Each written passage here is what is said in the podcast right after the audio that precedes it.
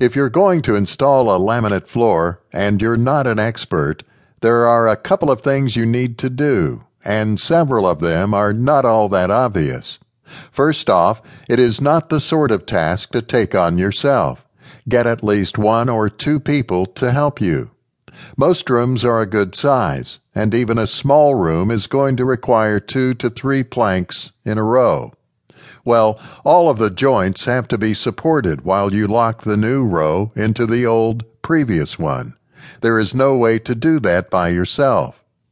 Next, depending on the quality of the laminate, the tongue and grooves on each board might be nothing more than fiberboard, which is nothing more than pressed cardboard.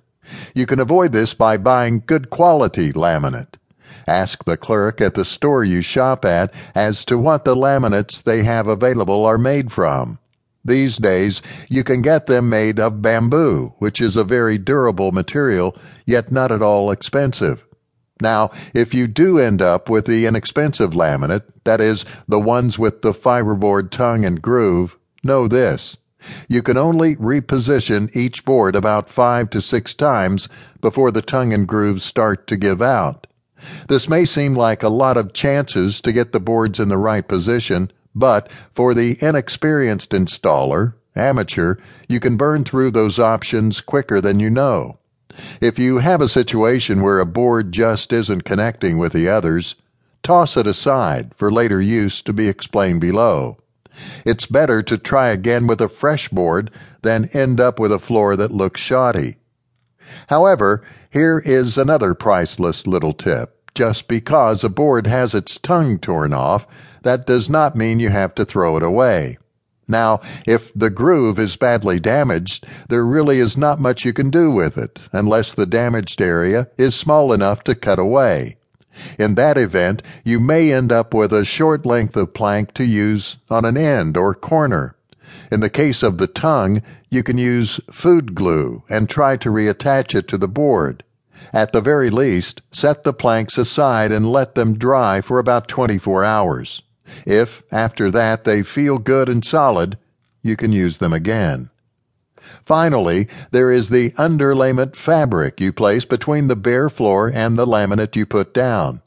Technically, you are supposed to completely cover the floor, but if you run short, there is an option you can use to avoid having to buy an entire roll for just a small space. You can just substitute some folded up newspaper.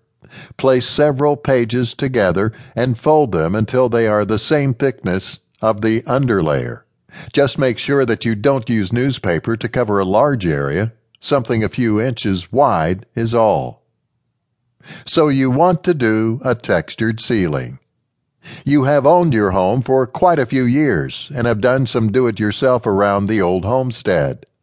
You one day look at your ceilings and discover that they are perfectly fine except for the watermarks left from when your kids played Sailor Sam in the tub last month. You decide after discussing it with the little misses that it's time for a textured look for the living room. Checking with various contractors, you find that the price to have it done is a bit out of the ballpark for you, and you decide to do it yourself. So off you go to the local large department store type chain hardware store with your ideas and questions. You learn it can be done by the do it yourselfers simply and easily and for a fraction of the cost of the contractor's price. And then there is the satisfaction of doing the job yourself and living to tell about it. The salesperson stops you in mid sentence with, Are you spraying it on? You look at him like he just stomped on your cat and say, What?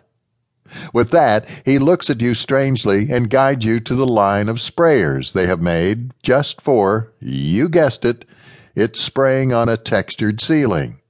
Until just this moment, you thought they were all done by hand. He politely explains about the different types of texture hopper sprayers. He simply has a container, the hopper, mounted on top of the spray gun that you load the texture mixed into and then spray it on the ceiling. You mix the material into a thick texture, usually like a biscuit batter, load it in the hopper, and spray away.